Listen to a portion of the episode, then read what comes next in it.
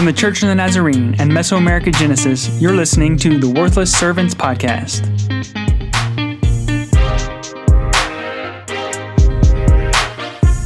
Hello, and welcome back to the Worthless Servants podcast. I am Scott Armstrong, and we are a podcast that deals with missions, culture, and healthy church. We're put out by the Church of the Nazarene in the Mesoamerica region. If you don't know what that is, we can tell you all about that later. Um, but this is specifically for our 32 countries, but thank you if you're listening from other places as well. I want to take a little moment and just say thanks to our communications team who has done such an excellent job. They edit this, they record this, and one of them is in studio right now. I say studio, but it, you know, it's all, it's just our guest room, and we're doing the best we can. Uh, but Esteban Juan is with us, and uh, I don't even have a microphone. You can't even say anything right now for you. Um, but he's looking at us, and, and with with much satisfaction that he's been recognized. but thank you for all you do, um, Esteban, and thank you also to the whole communications team that is uh, probably literally right now editing this very episode. So I'd like to introduce some of the uh, servants that are around here and uh, far away as well. First of all, to my left, Emily Armstrong. Hey, everyone. To my right, Natalie Franco. Hi, guys. And uh, from Barbados, Reverend Dario Richards. Hey, guys let's talk about every five episodes we take time to dive into a scripture passage. And this time we i think emily you had mentioned months ago that this would be a good passage. I took a note on it and then i started reading it in my own devotions and i said this would be a good passage. It's interesting how the holy spirit works that way. Yeah exactly. And, and, so we're going to be in philippians 16 and uh, let's read the first part 6 to 10 we're going to read from 6 to 15 eventually but 6 to 10 and let's talk about about that, and then we'll go into the following verses from 11 to 15. So, Dario, would you help us out on these first few verses? Yes, please. Paul and his companions traveled throughout the region of Phrygia and Galatia, having been kept by the Holy Spirit from preaching the word in the province of Asia. When they came to the border of Mysia, they tried to enter Bithynia, but the Spirit of Jesus would not allow them to. So they passed by Mysia and went down to Troas. During the night, Paul had a vision of a man of Macedonia standing and begging him, Come over to Macedonia and help us. After Paul had seen the vision, we got ready at once to leave for Macedonia, concluding that God had called us to preach the gospel to them. I think we need to dive right in, guys. This, I mean, sometimes we've read this passage and we just think, oh, yeah, yeah, the Macedonian vision. Yeah, yeah, yeah, sure. I think we need to back up there's some phrases in here that maybe would mess with us theologically, right? He was kept by the Holy Spirit from preaching. In, in, another in another part, it says that the Holy Spirit did not allow them to minister or to preach. I, I mean I, am guilty of this, I, and and uh, I'm almost happy to say it. Um, uh, as a missionary, I just feel like God has given us this mission. We're going to go to all the earth, and I'm sure Paul was thinking the same thing. And then all of a sudden, he's thwarted. All of a sudden, there's there's there. No, no, I can't go into this place. And and and he realized this was not the enemy, but it was God that was saying, "I don't want you to preach the gospel in this place." Wow, I, I don't know. I mean, where do we start with this? Have you guys ever had any moments where you felt kept by the Holy Spirit from certain ministry in a place with a person in a time? Wouldn't Jesus want us to be successful in in ministry everywhere we go? I mean, what do you make of all of these uh, phrases that we're seeing here? I think one of the first real applications I heard of this passage being preached by somebody was literally just a handful of years ago. And Dr. Crocker used it when we were very close to the beginning of the pandemic. We had only been in the pandemic for three to six months. I don't remember exactly when I heard him um, speak and use this specific passage. Um, but it was the first time that I had heard somebody like literally call attention to the fact that there are times when God would tell the church even that like I don't want you to go there or to do this. And he was saying in the midst of what we were confronting as a global denomination of people could not leave their homes there were multiple places that you could not gather together in groups of more than 5 you know in the very beginning early days of it. And um, I think so all of us could say yes we have had an experience where for some reason or another and we might not know this side of heaven you know but there was a moment moment in time that we all have experienced that it was like the way that you are presenting the gospel right now it's a no like literally almost the whole world shut down all at the same time, you know? And um, so that just, it comes to my mind now every time I read that passage of like, yeah, we all experienced God kind of saying, no, not this way, but it didn't mean that he just shut down ministry completely, right? Like that was the whole part of the pandemic for us. But I just bring that because I think some people might be like, no, I've never had that experience. But the reality is we've all had that experience in very recent history.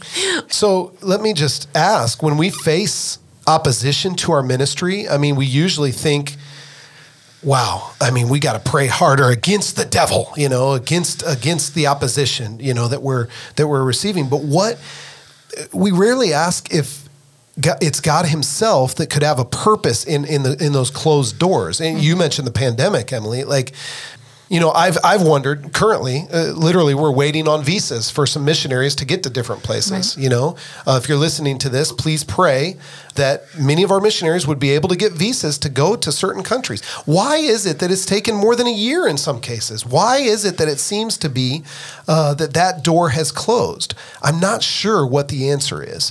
Um, and, uh, you know, but we're trying to trust and say, well, uh, instead of just saying the devil is in the government offices, and instead we're trying to say, well, in the meantime, what would God, how would God want to use those missionaries? What would He want to do? Yeah, I think sometimes when we're in the midst of the the waiting and maybe even in the midst of the no, you know, I think it's really common for a lot of the preaching that we hear to be like God gives the answers of yes, no, and wait. But we don't sit with the no very well, right? Like as the church, when we don't sit with God saying no to something that seems like it's really good. And um I think sometimes it's the hindsight is 2020 that helps you to see that God was working in a different way, that was moving in a different way. Um, and like it, my mind even goes back to from our United States context, we heard a lot of stories after the um, September 11th attacks in 2001 of people that were like, I was supposed to be in the building that came down, and so many thousands of people lost their lives in that terror attack. And they were telling these stories of like, but my my dog got out that day and I had to go catch him or My car you know, ran out of my gas. My car ran out of gas all these terrible things that were happening and then they you know the hindsight of being like but I wasn't in that space where I should have been. I should have been working. And it makes me wonder sometimes do we does God need to give us that space to reflect as well? Maybe we don't know when we're in the middle of it that God is saying, "No, not right now." But even like what you're saying with the visa, hmm. will we be able to look back on a year of the no and say, "You know what? During this year, I was doing something in your life or in somebody else's life or preparing the church that you were going to go be with and they needed an extra year." Like in order to have your success, they needed an, another year of me being at work in Prevenient Grace. So I think sometimes we we don't afford ourselves kind of that longevity of having a long view of God saying no to something.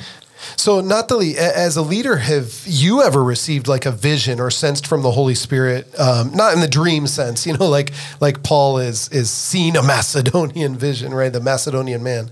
Um, but have you ever had kind of a vision from God, or especially one that kind of changed your life or ministry? Have you known anyone that has? I know a couple who has Jesse and Mario Lopez from Mexico. You guys know them. Um, they are missionaries from from the Mesoamerica region, and they are currently serving in.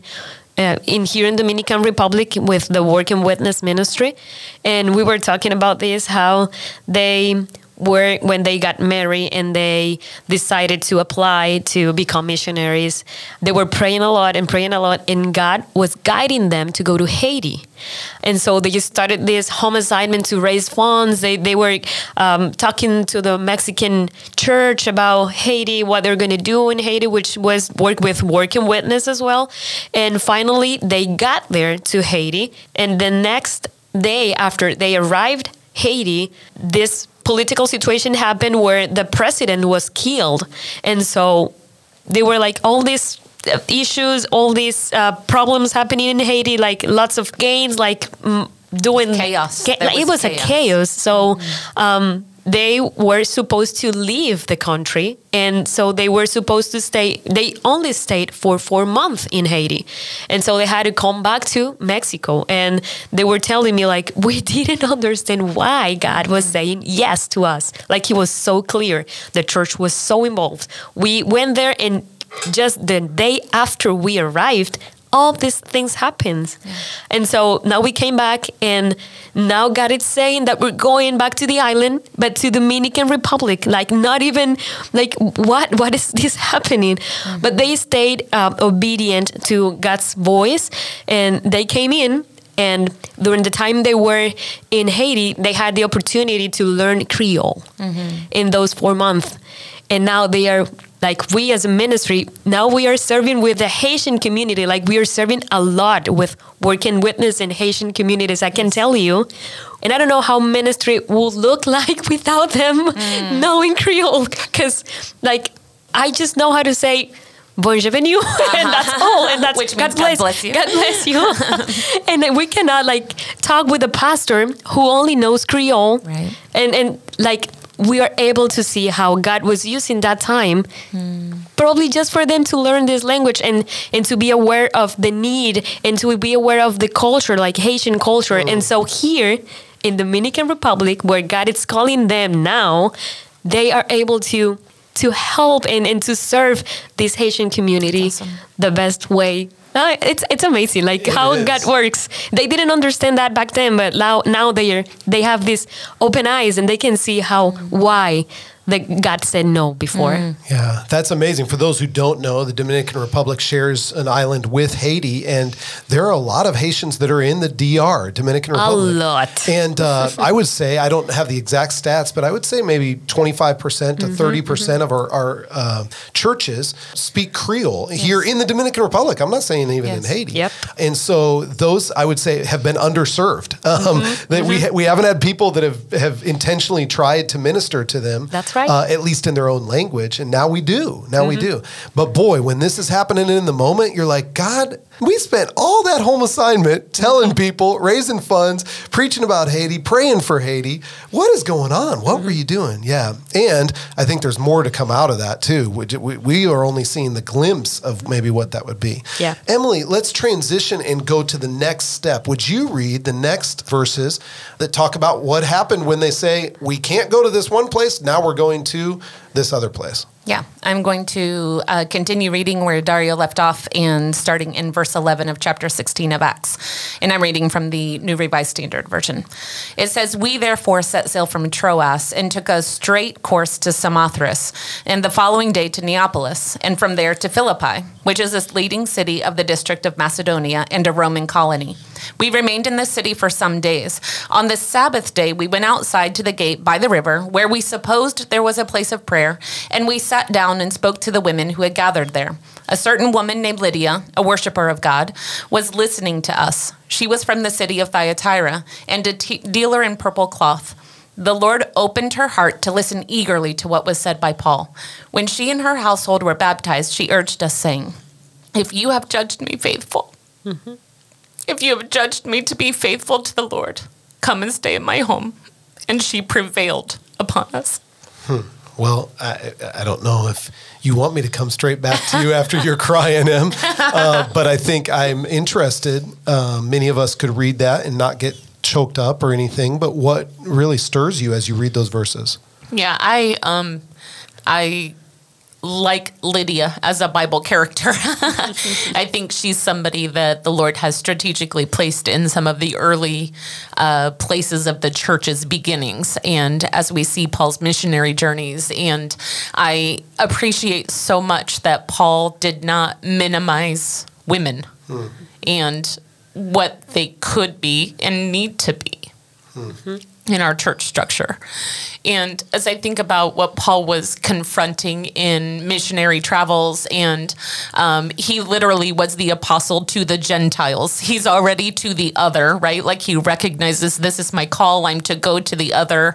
I'm a connector piece. God has told me I'm going to suffer for his gospel. And it's almost like he takes it a step further. He doesn't just say, Well, I recognize God wants me to go to the Gentiles. Like he takes so much of Christ upon his himself of literally going to a place where he knows women will be gathered. Hmm. And I appreciate that so much because I feel like sometimes I can put myself in in his position definitely as a woman of receiving those types of messages. But I feel like sometimes when we are in church planting circles, uh, that there is still like this mentality of when it's the women and the children that are being mm. reached by the gospel, that there is still something that's just like, well, that's not like it's not going to survive, right? Like it's, this isn't a real church. This isn't real, or like there's you know, and I'm not saying to the exclusion of men. That is not where I'm going with this conversation. But um, I think I just I get moved by Lydia. I get moved by the fact that Paul said, "I want there to be space in God's kingdom for women to be leaders and ministers and I come and I reach you. And and she ends up reaching her whole household for Christ right? Like she's the one that is reached and God opens her heart. And uh, just the whole entire story is is an amazing story. And I'm moved um, I think mostly because I'm so grateful. I'm so grateful that we serve a God that goes countercultural and says women are important. They have a place in the kingdom and they even have a place in leadership and they have a place in ministry. Scott and I were just talking a couple days ago about, you know, we've I've grown up in the Nazarene church and for a long time I didn't know that women did not have a place in ministry in many denominations and many places in the church and and that breaks my heart. It breaks my heart to think that there's women that think that uh, the church has said that I can't and where it's very clear that God has a place for women in ministry. Mm-hmm. Yeah, I mean, we. It was interesting as Dario, uh, you and um, and Emily were reading. We're reading a lot of geographical locations, right? Yeah. So you're reading uh, Troas, and you're reading all these others, and then the last one that we came to probably grabbed your grabbed your attention, Philippi for those who are church planters, for those who are, are, kind of fascinated about when a missionary goes to a place and there is nothing, what what are the first steps? What are the strategies? And here we have the first look at what would later become the Philippians. I right. mean, he wrote the one of the, the most popular. I mean, not that it's about popularity, but uh, but I mean, honestly, Philippians. I mean, for me at least, is one of the books that all four chapters I almost have every verse that's underlined. I'm just like, oh, there's so much wisdom. Oh, there's so much good here. And there was a thriving church that was in Philippi. Right. But here we are at the start, and we're seeing like there's nothing. And so, what's his strategy? You know, he goes to certain places, he preaches, and maybe, maybe, I mean, I know that, you know, some of us have, have started churches and, and we've thought the ideal would be if the mayor of the town would be converted. The mm-hmm. ideal would be if maybe this really influential man, you know, especially in a machismo culture, you know, would, would be the one that would, right. well, that's not the case here. But Paul says, oh, good. Lydia, you know, and, and there were several others, it says too. Lydia, well, and, and then he starts to realize what she brings to the table. Yeah. He starts to say, this is not just no one. This is a, a person with leadership. Mm-hmm. This is a person that that uh, is a businesswoman too. You know, and uh, just to see the beginnings of the Philippian church is so exciting to me. Yeah, yeah. And I, I, I, I, love the part, especially as a Wesleyan holiness believer of the gospel. I love the part in 14 where it says, The Lord opened her heart to listen eagerly to what was said by Paul.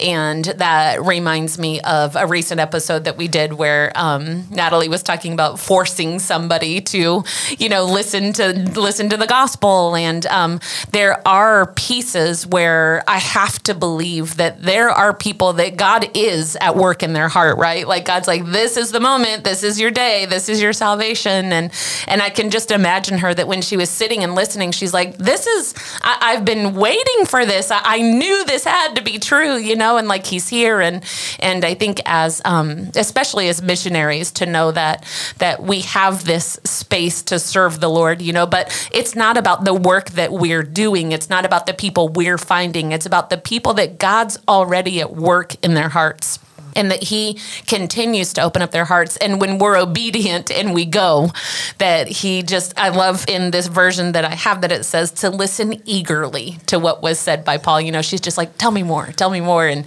and i think that's when you know that man god's doing a work mm. here. Mm. and when you think about just starting a new church a new cell group when you find that one person that is like has this insatiable tell me more about all this stuff you're telling me about you're like okay something something spiritual is going on here. This isn't human human effort.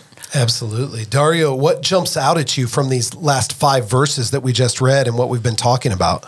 Yeah, this, I, I try to keep it as short as possible, but it reminded me of a, um, an experience that we had on the field in Nicaragua.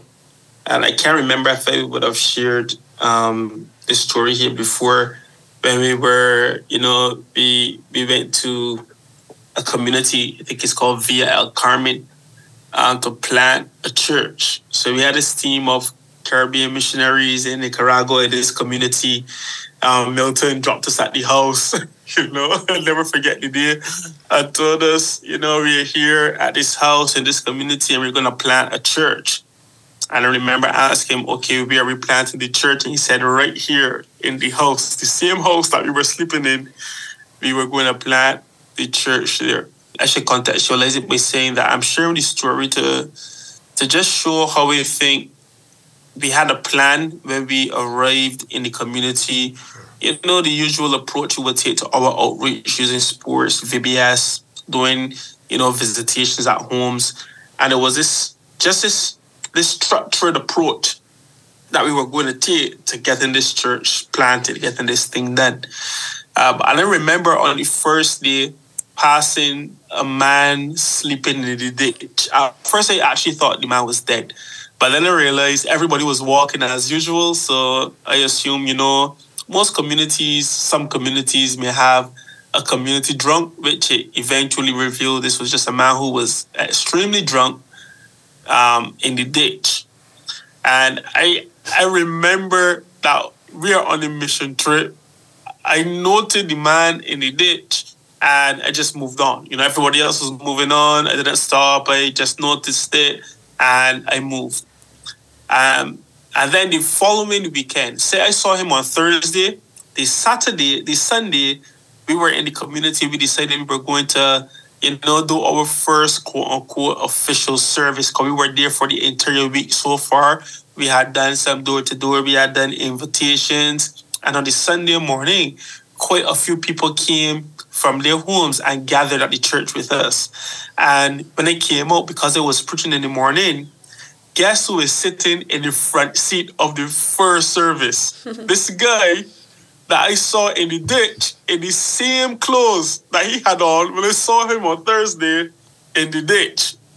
And long story short, eventually by the end of the service, you know, they, they said that there was somebody who was requesting prayer.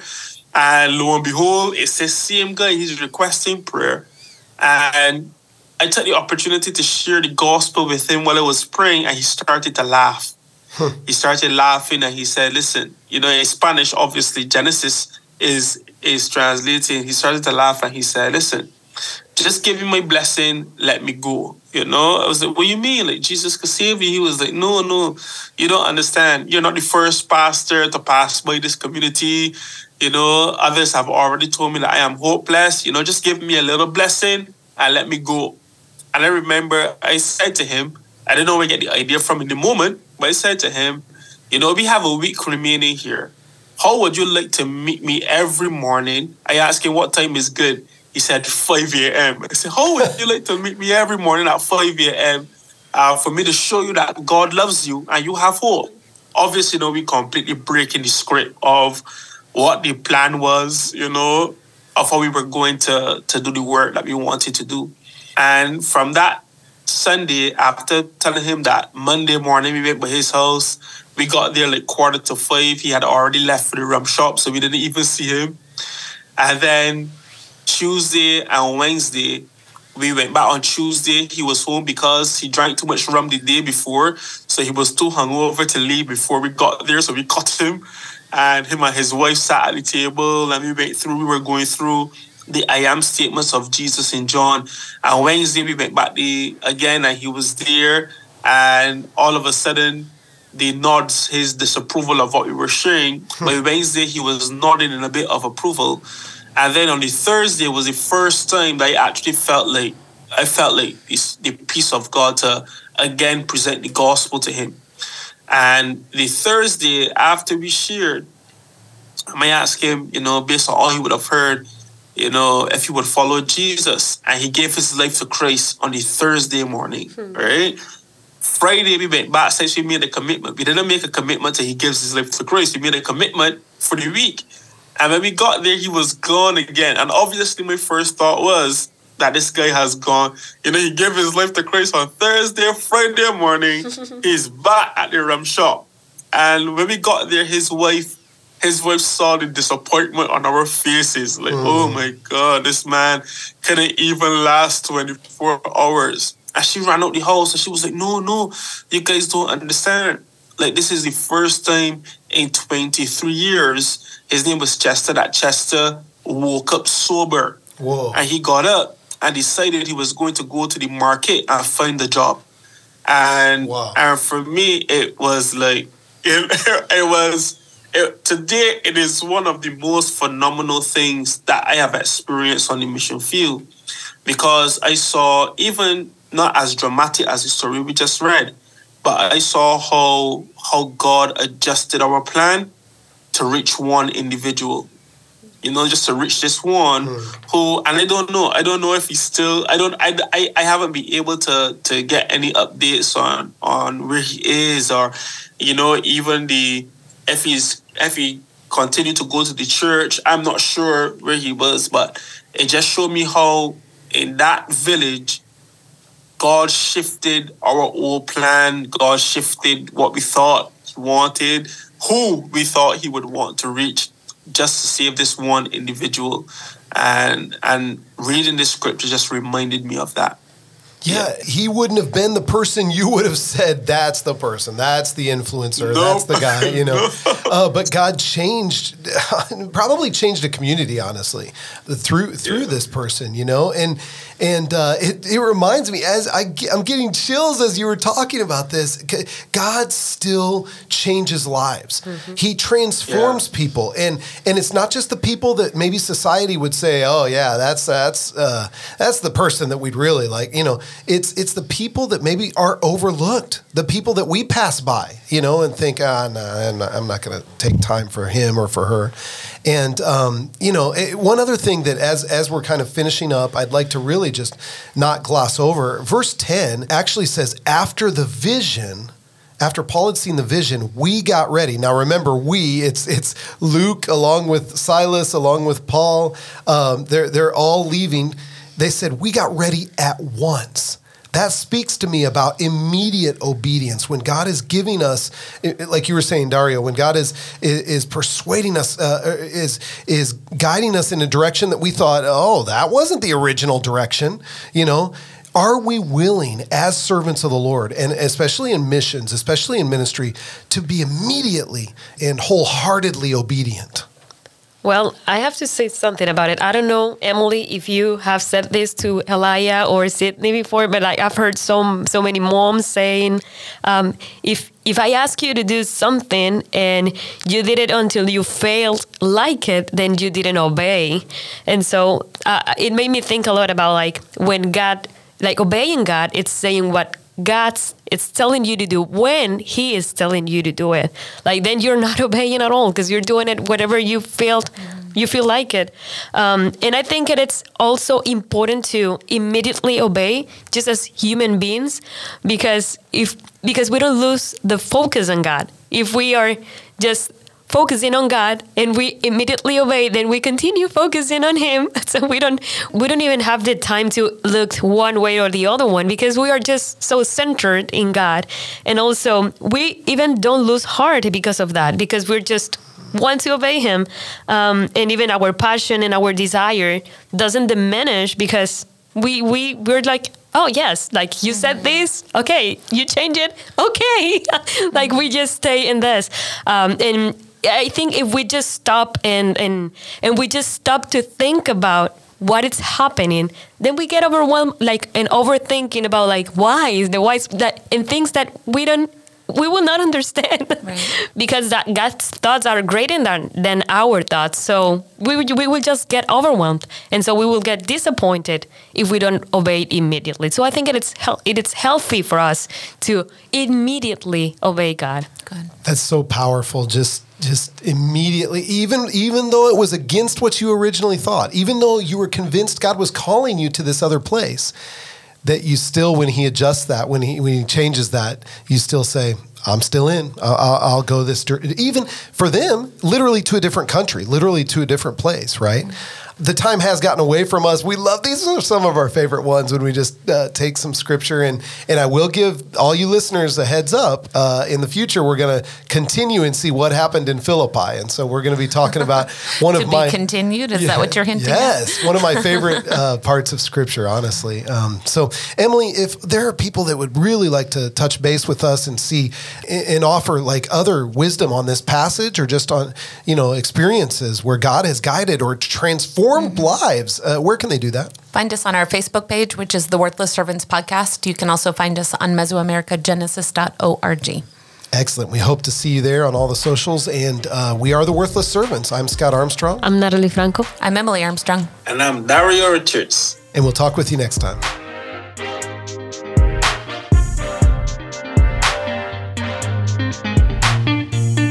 For more information, visit us on Facebook or at Mesoamericagenesis.org.